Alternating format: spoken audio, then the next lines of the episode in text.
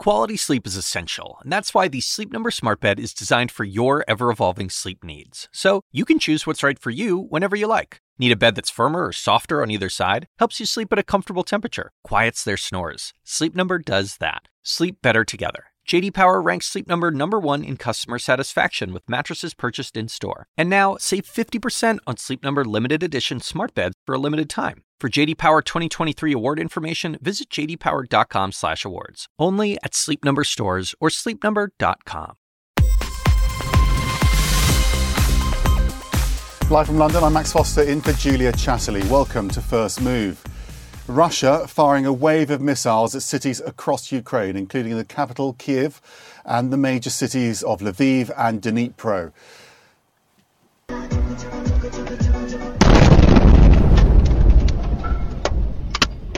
Today's attacks targeted critical infrastructure, including power plants.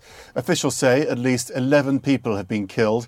Dozens others have been in- injured. President Zelensky saying Russia is trying to annihilate the Ukrainian people. They're trying to spread chaos and panic. They want to annihilate our energy supplies. They're hopeless. Their second target is our people. They specifically selected this time in order to hit us the hardest.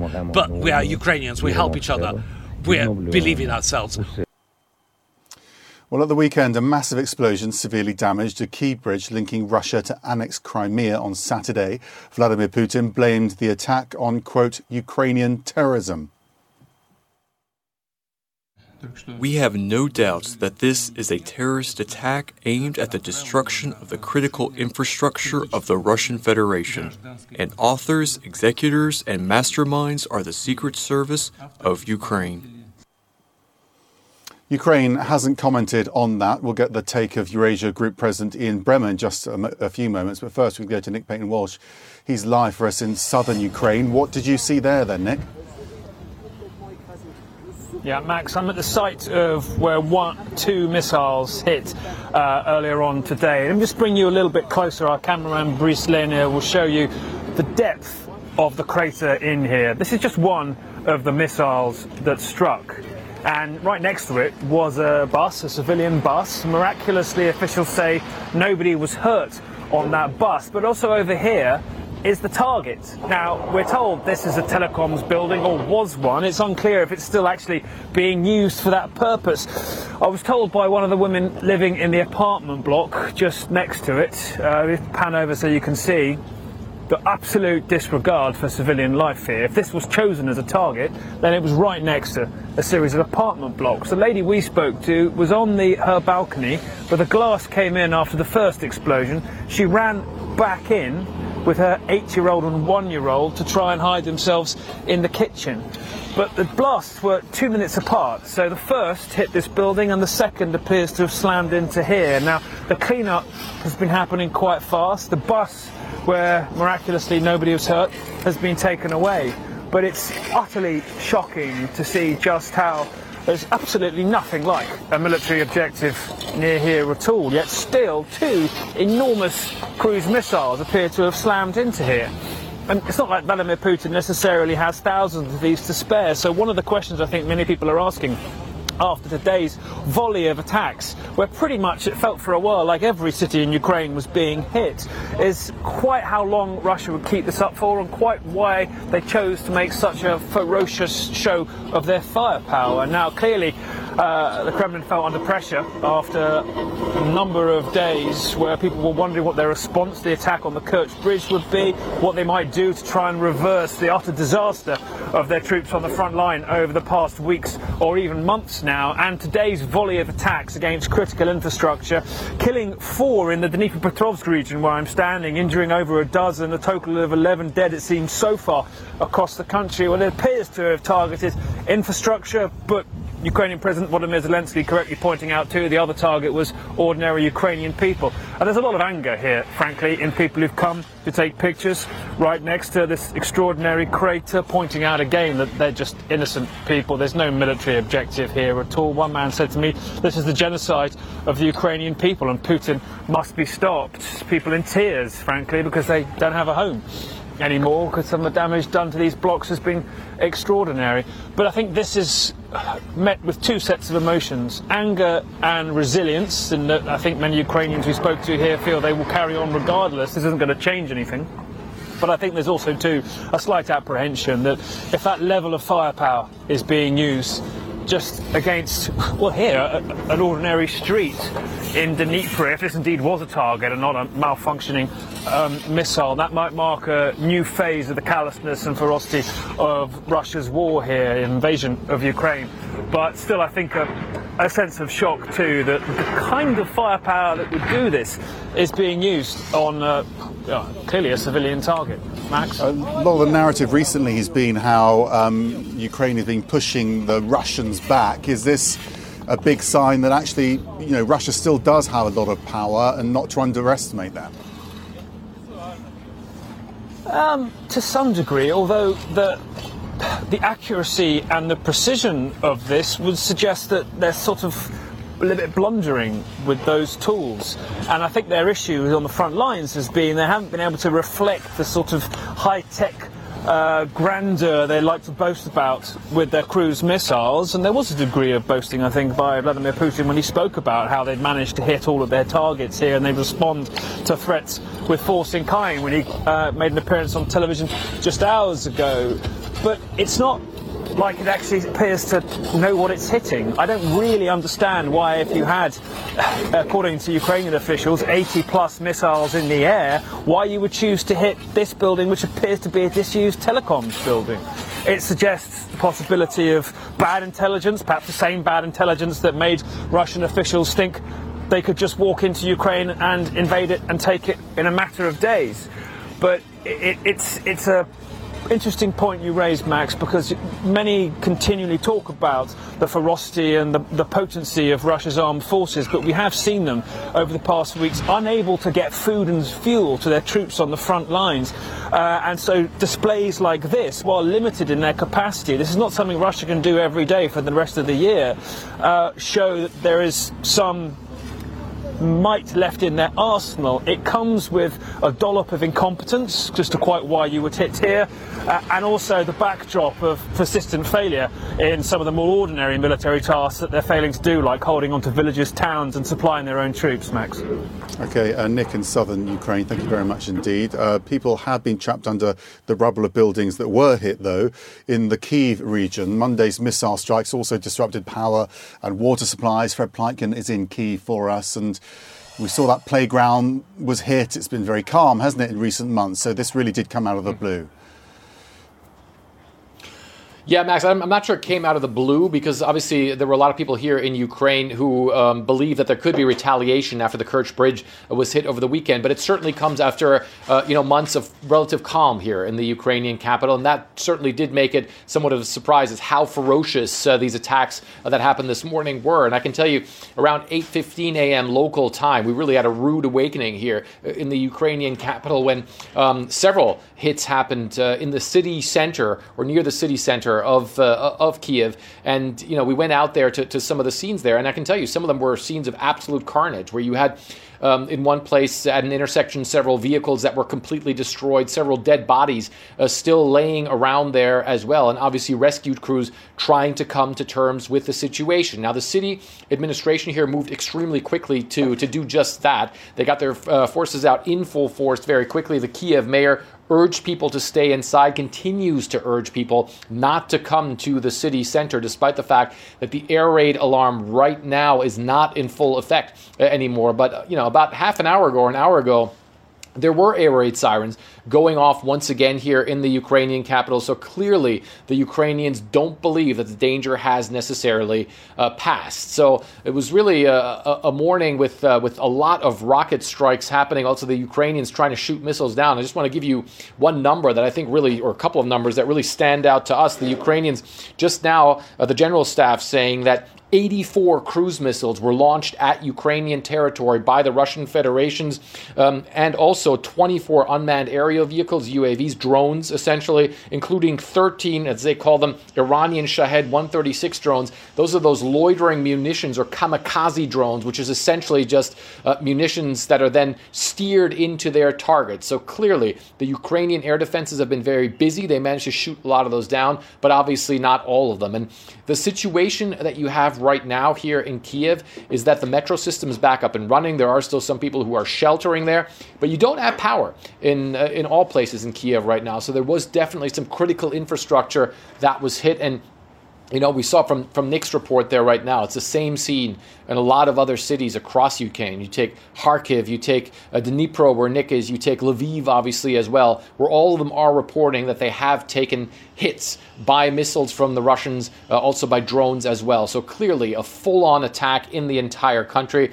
And I was able to speak to the deputy head of, um, uh, of Ukraine's presidential administration, and they're obviously saying, yes, it's a dangerous situation right now, but they certainly aren't going to allow their defense uh, of their country that they have obviously going in full force, and which has been quite successful recently, to be derailed by that at all, Max. Okay, uh, Fred in Kiev, thank you. Russian President Vladimir Putin has warned that his country will, quote, respond harshly to any further attacks by Ukraine. It comes after a massive explosion on a bridge off annexed uh, Crimea on Saturday. Kiev has not claimed responsibility for the attack, but Salma, they haven't denied it either. And today was clearly a revenge from Moscow and President Putin. Absolutely. And we heard from President Putin directly just a couple of hours ago when he addressed his own Security Council. He opened up that meeting with a statement in which he, of course, blamed Ukraine's security services, accused them of a terrorist act, and then told his inner circle essentially, I have responded. The Kremlin has fired this barrage of missiles, this barrage of rocket attacks that we're seeing President Putin saying that the targets there were energy infrastructure, communication infrastructure, military infrastructure, essentially trying to degrade Ukraine's capabilities. But there's a few things that we need to point out here, Max. First of all, this attack on the Kerch Bridge, make no mistake about it, this is a personal affront to President Putin himself. I heard one analyst describe the bridge as the wedding band that marries occupied Crimea to mainland Russia. To strike at the heart of that is to strike at the heart of President Putin's vision, of his own ambition, and he's going to want to respond to that. He has responded to that if you're looking at this, uh, these missile attacks this morning. And the other thing you need to remember here is that this has exposed some very serious security flaws here for Russia. This is a Russian bridge. Security should have been airtight, access should have been controlled, yet these saboteurs or whoever is responsible for this attack, again, Ukraine not claiming it, were able to hit this very critical piece of infrastructure.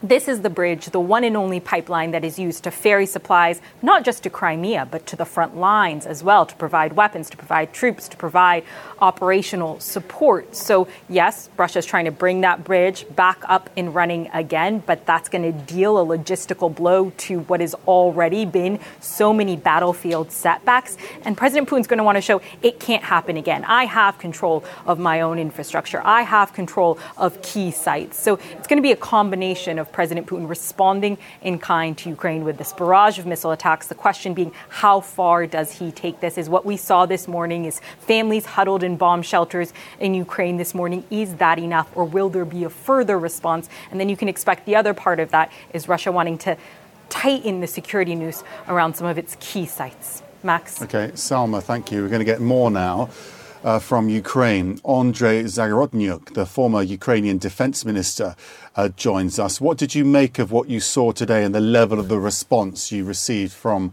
Russia? Well, clearly Russia is losing initiative in the on the battlefield. Um, it's been supported by lots of evidence by counteroffensive um, of Ukrainian forces, and uh, obviously uh, they take it very nervously, and uh, they understand that for internal audience in Russia, they need to show like they have an, some sort of upper hand that they still maintain the initiative. And uh, we expected the um, some kind of escalation, obviously, and we uh, we expected lots of hits on our energy infrastructure. Um, this particular date was has been chosen most likely as a retaliation for the for the bridge uh, accident. But uh, but generally, this whole campaign of bombing of the critical infrastructure has been prepared for some time and it, it, has been planned, and there have been indicators that the Russians are preparing for this for, for, for a while. You, um, you so so it, it's a it's a it's a planned campaign. So you, you call it call it a bridge accident. I know you haven't claimed responsibility for what what happened on the bridge into uh, Crimea, but you're not denying being involved either. Um, was it worth it? It's a, it's a, it's of course, it's a massive military, uh, military importance uh, object, uh, which has been communicated uh, by Ukraine for a long time, because Crimea is used as a staging area for the troops going into the south, uh, and we're talking about tens of thousands of troops, and uh, they all mm, supplied through this bridge. So this bridge is a, is a bottleneck for the for the whole logistical system for Russian troops. Uh, but this is not the only one object of infrastructure which has been hit over the last period of time. So we cannot connect everything which happened today just to the bridge. Uh, it's been there's been a uh, counteroffensive. There's been hits on the other logistical objects in Crimea. Uh, there's been other other successes and failures of uh, uh, successes of Ukraine and failures of Russia. So they've been preparing this campaign as a as a response just to the fact that Ukraine took initiative. So so it's it's not like just for the bridge. Uh, how concerned are you that Russia will use tactical nuclear weapons? They're saying they have no plans for that. Um, but from your side of things and the Kiev side of things, there is a suggestion that that is an ongoing threat. Do you think that's a there's a greater threat of that now because of the heightened tensions? Uh, Kiev, um, uh, Kiev government and uh, you know presidential government and uh, and the Ministry of Defense and military they all are reconsidering the threats uh, on a constant basis. And of course uh, all Ukrainians uh, experts consider this as a, as a substantial risk because Putin has cornered himself uh, with the annexations. Um, for him, it would be impossible now to uh, to retreat from those areas and pretend that this was a, like an original plan or, or nothing terrible happened. He claimed uh, four regions of Ukraine as Russia, obviously without any.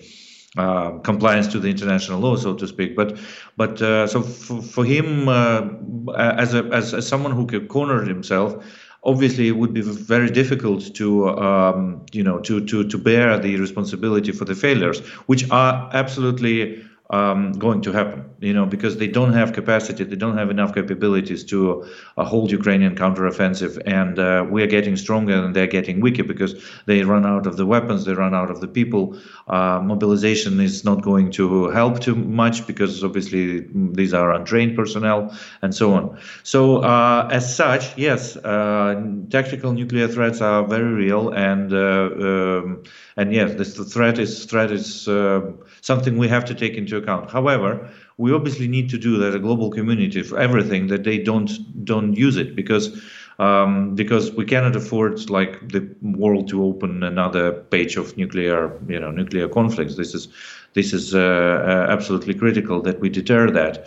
And there are ways to deter that. So, um, you know, the global community need to be very resolved about uh, communicating to Putin that there is absolutely no way he can even think about uh, actual real use of the uh, of the nuclear weapons. Okay, Andrei Zagorodny, thank you very much indeed for joining us, the former Ukrainian defense minister. Now, straight ahead, North Korea warns it's firing a new type of tactical warhead. We are live uh, in Asia for you next.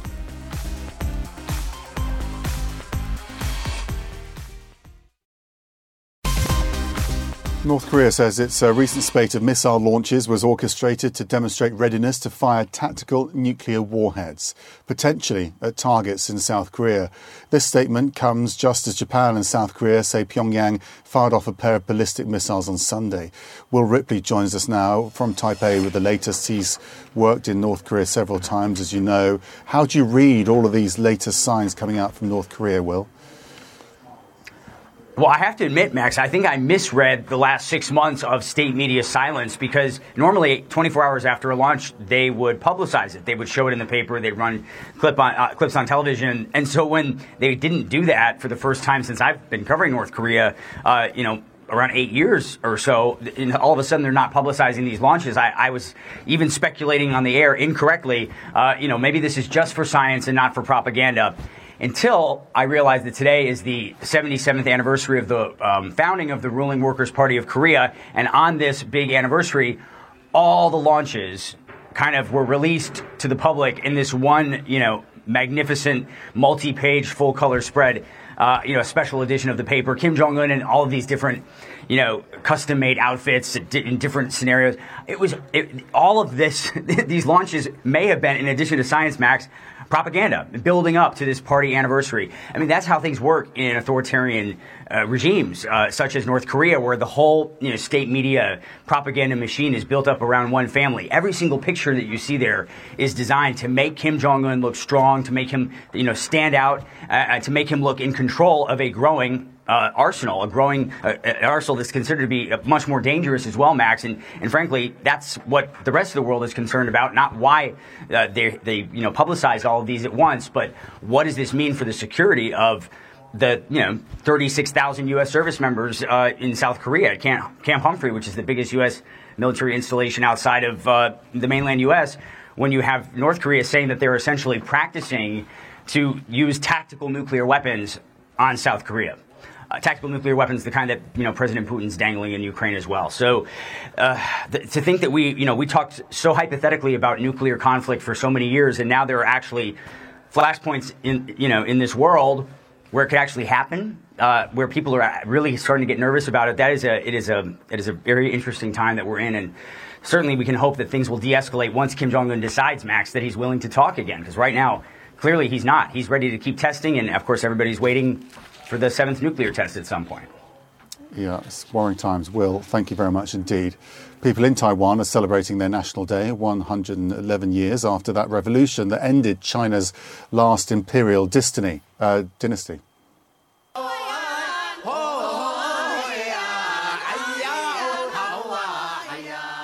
The capital Taipei marked the day with music and festivities and a speech from the president calling on mainland China again to respect the island's sovereignty.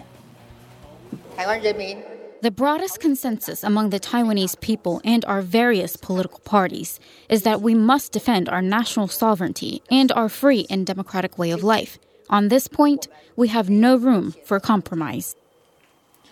China's foreign ministry already pushing back on that, reiterating that it sees Taiwan as, quote, an inseparable part of its territory. Joining me now is CNN's Selina Wang. This is all language we're hearing all the time. It just doesn't change, but it feels like we're hearing it more often in these sort of big events certainly more frequently and more often. And the key thing to remember every time we hear these types of comments from Beijing, underpinning it all is that even though the Chinese Communist Party has never ruled Taiwan, a democratically ruled island of some 23 million people, Beijing sees Taiwan as a breakaway province that must be reunified with the mainland even by force if necessary. Taiwan strongly objects to that claim. And on the National Day, we heard Taiwan's president say there will be no compromise on Taiwan's people's values to freedom and democracy. But the issue of Taiwan, it is central, Max, to the very core ideology of the Communist Party. It is a part of the DNA of the CCP that Taiwan is part of the mainland. Now, also, following that visit from U.S. House Speaker Nancy Pelosi over the summer, we have seen Beijing continue to ramp up its military pressure tactics on Taiwan. And in fact, on Monday, on the National Day, we heard from Taiwan's defense ministry that 26 Chinese military aircraft and four naval vessels have been detected in the surrounding area. The timing here is also key. We are just days away from China's all important party Congress. This is convening, starting to convene on October 16th. This is when Xi Jinping is expected to be reanointed for an unprecedented third term as the supreme leader of the Chinese Communist Party. And this is a very sensitive time. And the big question, as well, is if we're going to hear any more details from Xi Jinping during this party congress as to what and when reunification might look like, Max. I wanted to ask you as well about a rather interesting interview with Elon Musk in the Financial Times here in London, saying um, that Taiwan should become a special administrative zone of China, wading into global affairs yet again. He doesn't necessarily have a big voice there, but they are responding, so it's become a story.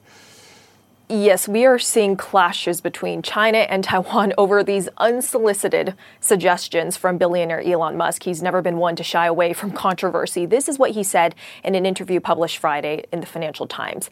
Quote, My recommendation would be to figure out a special administrative zone for Taiwan that is reasonably palatable, probably won't make everyone happy, and it's possible, and I think probably in fact, that they could have an arrangement that's more lenient than Hong Kong. Now, Beijing has offered Taiwan that one country, two systems formula, has offered Taiwan that formula that's been provided to Hong Kong, one country, two systems. However, remember, since that sweeping national security law was implemented in 2020, civil liberties, dreams of democracy, they have been quashed in Hong Kong. And Taiwan's mainstream political parties, they have all rejected that notion. Now, in response to Elon Musk's comments, we heard China's ambassador to the U.S. on Twitter thank Elon Musk for that suggestion. We also heard from Taiwan's representative to the US, who said the following that, quote, Taiwan sells many products, but our freedom and democracy are not for sale. Now, the backdrop here as well for Tesla in China, Max, is that Tesla's monthly sales in China have just hit a new record high. Now, it hasn't been all smooth sailing for Tesla in China. They are now dealing with many many, many competitors domestically in China, other electric vehicle makers. They also have been dealing with supply chain snags, but notable that as he is making these comments, his business is doing well. Max. Okay, thank you to Selina Wang in Beijing. Coming up on First Move, intense Russian missile attacks across Ukraine after a massive explosion on a key bridge to Crimea. I'll speak to Eurasia Group President Ian Bremmer next. Welcome back to First Move. Russia launching deadly missile attacks across Ukraine, including the capital Kiev and the cities of Lviv and Dnipro.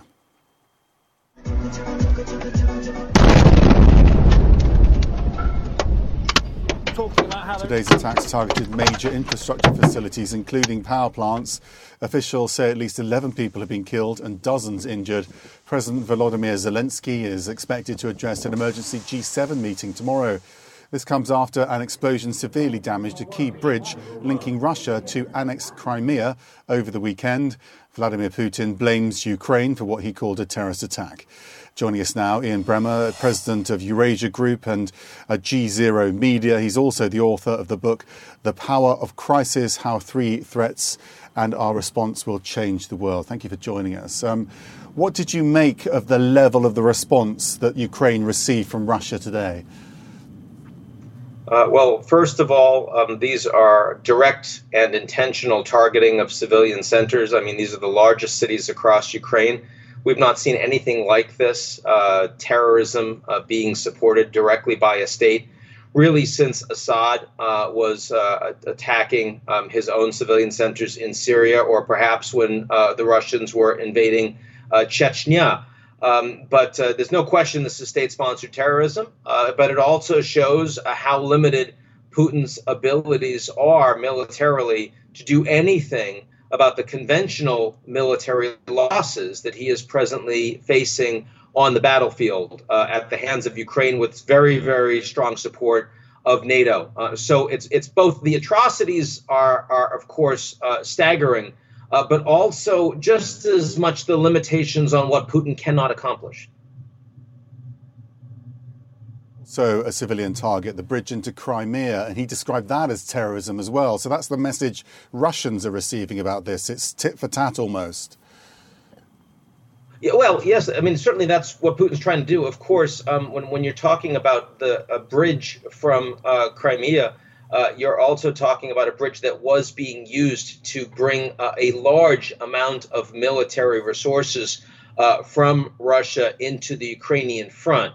Um, so it would be seen as a legitimate military target, even though it appears to be a suicide uh, bomb um, on a truck uh, that blew it up. So the tactics are unusual for a state government, but the targeting is much less so. Having said that, you're absolutely right what Russia has been doing over the past two weeks are the greatest level of escalation in this war, especially from the perspective of their own population, of anything we've seen since the initial invasion in February 24th. And what I mean here is the annexations of these territories as Russian, the mobilization of some 300,000 Russian young men and not so young men to be thrown to the front. Um, and now, of course, um, the painting of the attack on the bridge as a terrorist act, and therefore uh, the decision to justifiably uh, strike civilians across the country. Um, this is Putin has himself painted it really into quite a corner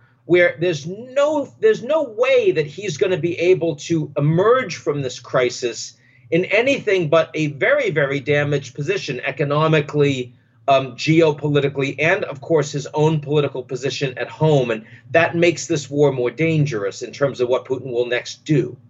Well that's of course the fear isn't it? If he's in a corner and he feels he can't lose uh, he may use that ultimate weapon which are these um, at first level tactical nuclear weapons that people keep talking about. But that didn't happen today. Uh, the Ukrainians keep warning it may happen. The Russians are saying it won't happen. I mean, what is the realistic threat that he may use them? Uh, that's not the next step if they decide to continue to escalate.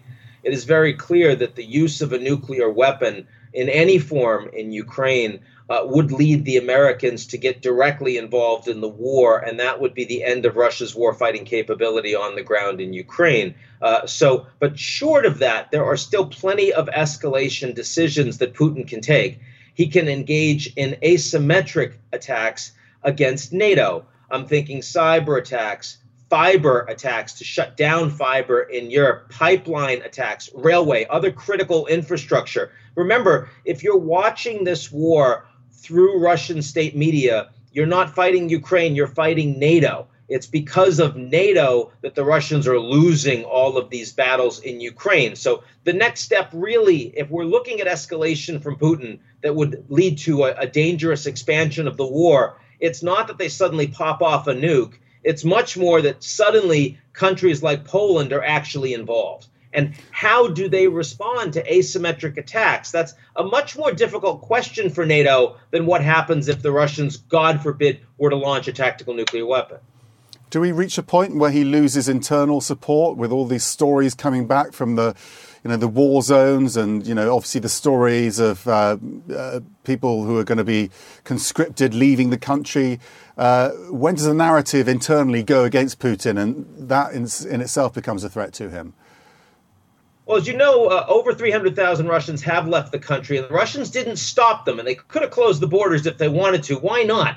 Uh, one reason is because those people that are leaving the country are people that otherwise would be against the Putin regime, and I suspect that Putin is happy to have them go, frankly. So, I mean, the reality is that he does have complete control over uh, the narrative inside Russia. Uh, having said that, the economy is uh, contracting uh, was one of the fastest growing economies in the world. It's now going to be contracting by 5% this year. It'll be a lot worse next year. That's starting to hurt, starting to bite the average Russian. You start sending a lot of uh, men into the battlefield, and of course, that's going to create a lot of angry Russians as well, though, particularly in the ethnic minorities who are suffering the most. They're the ones that are losing the most. So I think if you were to see big demonstrations in Russia that would be violent and hard to stop, you'd see them in places where the Russians aren't so here I'm talking Siberia, like in Sakha, the Middle Volga, um, and also the North Caucasus, far from Moscow. Uh, as to threats against Putin himself in Moscow, uh, there were about 2,300 Russians arrested on the back of this conscription, the call up uh, mobilization. That's roughly the same numbers we saw at the beginning of the war, and then it calmed down very quickly. That seems to be what's happening right now. So it doesn't look like we're close to Putin suddenly facing real domestic insurrection. And as to whether or not he would face disloyalty from inside his inner circle in the Security Council, well, the answer to that, of course, is absolutely not until after it happens. We're not going to have any visibility into that sort of issue. Okay, Ian Bremmer, uh, president of Eurasia Group, thank you as ever for joining us today. Uh, we're going to go back to the ground, though. Southern Ukraine, Nick Paton Walsh joins us from there. Um, the, the scene of one of the attacks today, Nick. Yeah, Max. I mean, you can be impressed, frankly, by the speed of the cleanup here. I mean, an hours earlier, this was a, place where it appears five people were severely injured. This is the depth of the crater. They put a lot of the rubble back in it already, but already around excavators clearing up the rubble, the damaged tram lines being, power lines being taken down as well. Now, what's important to discuss here, Max, is what was the target? It appears the first missile hit this building a partially disused telecoms building, and you can see just from inside of it that it's pretty much abandoned. There were possibly some people in it, not quite clear what they were doing, if they were actually telecoms workers, but clearly you would think not a prime target for an exceptionally expensive cruise missile. Second one, two minutes later, hits here. Next to that is a civilian bus. Now, on board that, there were people who were hit by the explosion, five in a critical condition in hospital, over a dozen others injured. The key thing to bear in mind, though, is the risk I say risk, it sounds silly, doesn't it, when Russia's firing cruise missiles into a place like this, but the callous disregard for civilian life. Look at all these apartment blocks right next to whatever the target was Russia thought it was hitting. Windows blown out by the blast. A woman I was speaking to on the balcony saying that she was sat out there heard the first missile, rushed her eight and one year old children into the kitchen before the second blast came in two minutes later. And that story's felt all across this block where people are now going to have to see the approach of winter coming fast today, frankly, with no glass to keep the limited heat in. It's about critical infrastructure, it seems, from what you can try and make out, what Russia thinks it seems to have been hitting. But there is also, too, this civilian cost that we've seen the death toll growing during the day, the number of injured growing during the day. And so I think the key message that Russia's tried to send to Ukrainians today is something about their military might, but it always comes with a slight helping of uh, uh, of ineptitude. Frankly, we don't know what they were trying to hit here, and people's lives may have been lost as a result of this. There was a moment during this morning when pretty much every major city in Ukraine was under some sort of attack. It seemed, and there were many Ukrainians calling each other, making sure they were safe. A sense of panic for a brief period of time, possibly, but that's been replaced by resilience and the fast clean up here. Anger, though, amongst people who've come to this scene to see it for themselves. One man talking about how this is the genocide against the Ukrainian people, another woman pointing out, what are you talking about, this being a military objective? There's nothing here to actually target. And so fears possibly that we're seeing a new sense of tactics about just nakedly attacking civilian areas by Moscow. But I should point out, we've seen a lot of that since the beginning of the war. Hospitals in Mariupol, uh, bomb shelters in Mariupol, uh, civilian apartment blocks in Zaporizhia over the past week, a neighbouring near city from where I'm standing. So that in itself is not new. The ferocity today is something we've not seen for a number of months, uh, and it calls to question quite what Russia's tactic was, possibly a show of force by Vladimir Putin after the blunt embarrassment of having a bridge he personally opened between the mainland and annexed Crimea uh, blown up a few days ago. Uh, we did think there would be some sort of retaliation, and this appears to have been it. If that's the full extent of it, we'll see in the days ahead. But I'm startled, frankly, to stand here and see that two of probably Russia's relatively limited stock of cruise missiles have been expended to make a hole in a bus route and blow up a disused telecom building. Startling. Max? Nick in southern Ukraine. Thank you. After the break. Iranian protests go beyond its borders. Demonstrations in France in solidarity with women fighting for human rights in the Islamic country.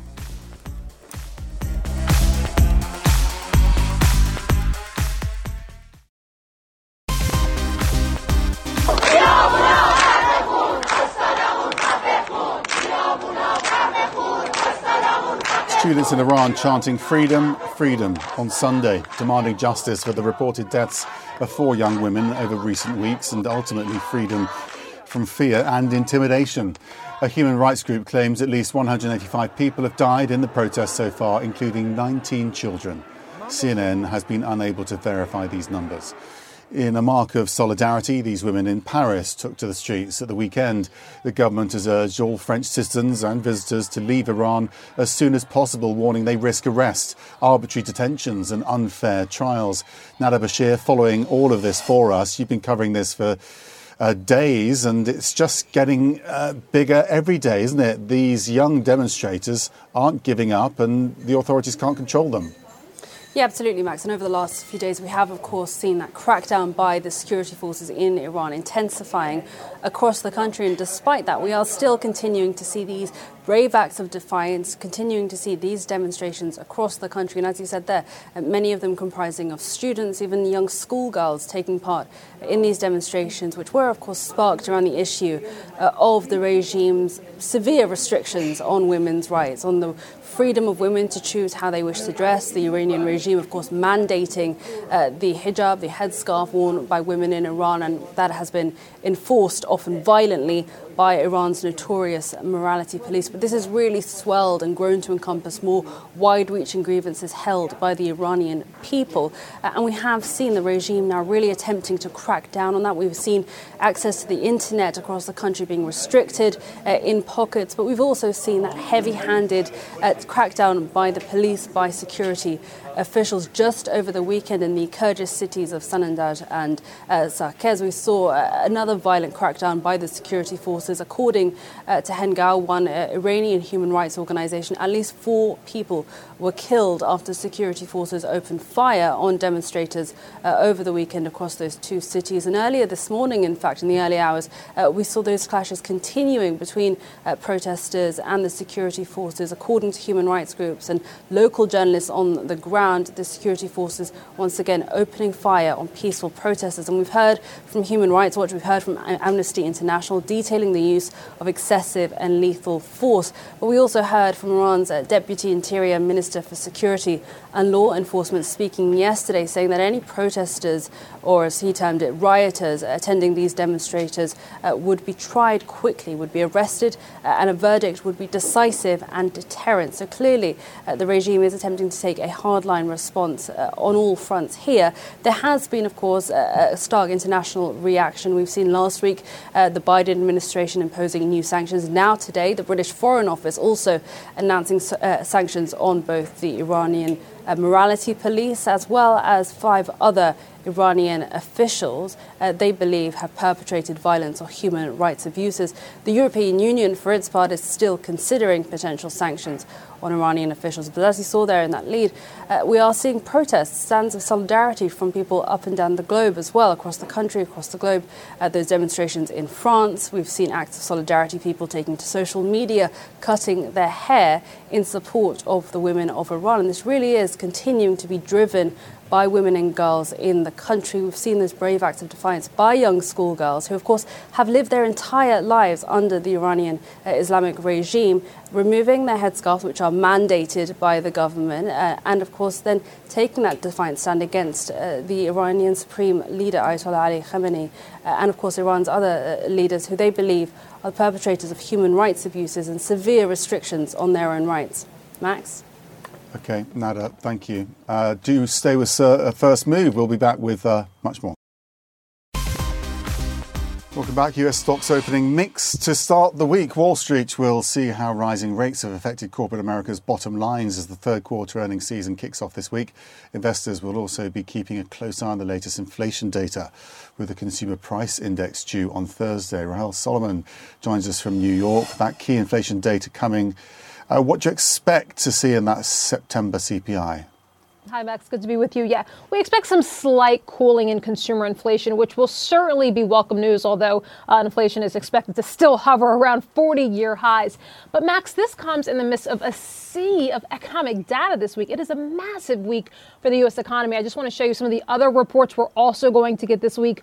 For example, on Wednesday, we'll get the producer price index, which is essentially inflation on the producer level, on the wholesale level. Expectations for PPI or producer inflation is also expected to cool from 8.7% annually, which is what we got last month, to about 8.3% this week. In terms of consumer inflation, that is also expected to cool from 8.3% over the last year to about 8.1%. But Max, what's also really important here is not only do we get this really key inflation data, but we'll learn how Americans are responding to inflation. On Friday, for example, you might have noticed we'll get retail sales data In other words, are Americans still spending? Are consumers still spending, which is critically important? Uh, the U.S. consumer is two thirds of U.S. GDP. And how do they feel about it? We'll get consumer sentiment. So, Max, at a time when investors and economists and certainly financial journalists are clamoring for any sense of clarity on the economy, this week we'll get a bit of it.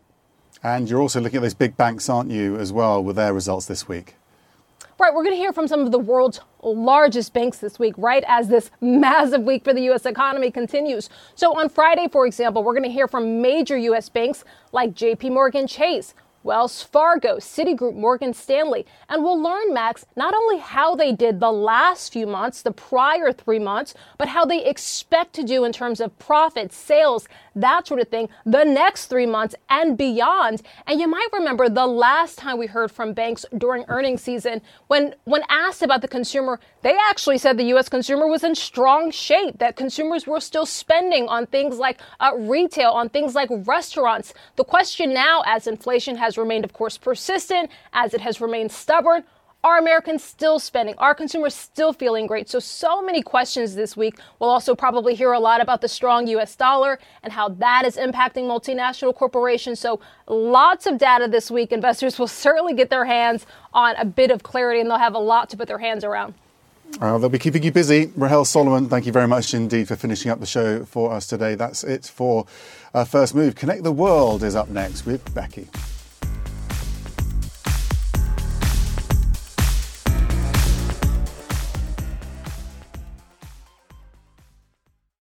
When you work, you work next level. When you play, you play next level. And when it's time to sleep, Sleep Number smart beds are designed to embrace your uniqueness, providing you with high-quality sleep every night. Sleep next level. JD Power ranks Sleep Number number 1 in customer satisfaction with mattresses purchased in-store. And now, the Queen Sleep Number C4 smart bed is only $1,599. Save $300 for a limited time, only at Sleep Number stores or sleepnumber.com. Prices higher in Alaska and Hawaii. Quality sleep is essential, and that's why the Sleep Number Smart Bed is designed for your ever evolving sleep needs. So you can choose what's right for you whenever you like. Need a bed that's firmer or softer on either side? Helps you sleep at a comfortable temperature, quiets their snores. Sleep Number does that. Sleep better together. JD Power ranks Sleep Number number 1 in customer satisfaction with mattresses purchased in-store. And now, save 50% on Sleep Number limited edition smart beds for a limited time. For JD Power 2023 award information, visit jdpower.com/awards. Only at Sleep Number stores or sleepnumber.com.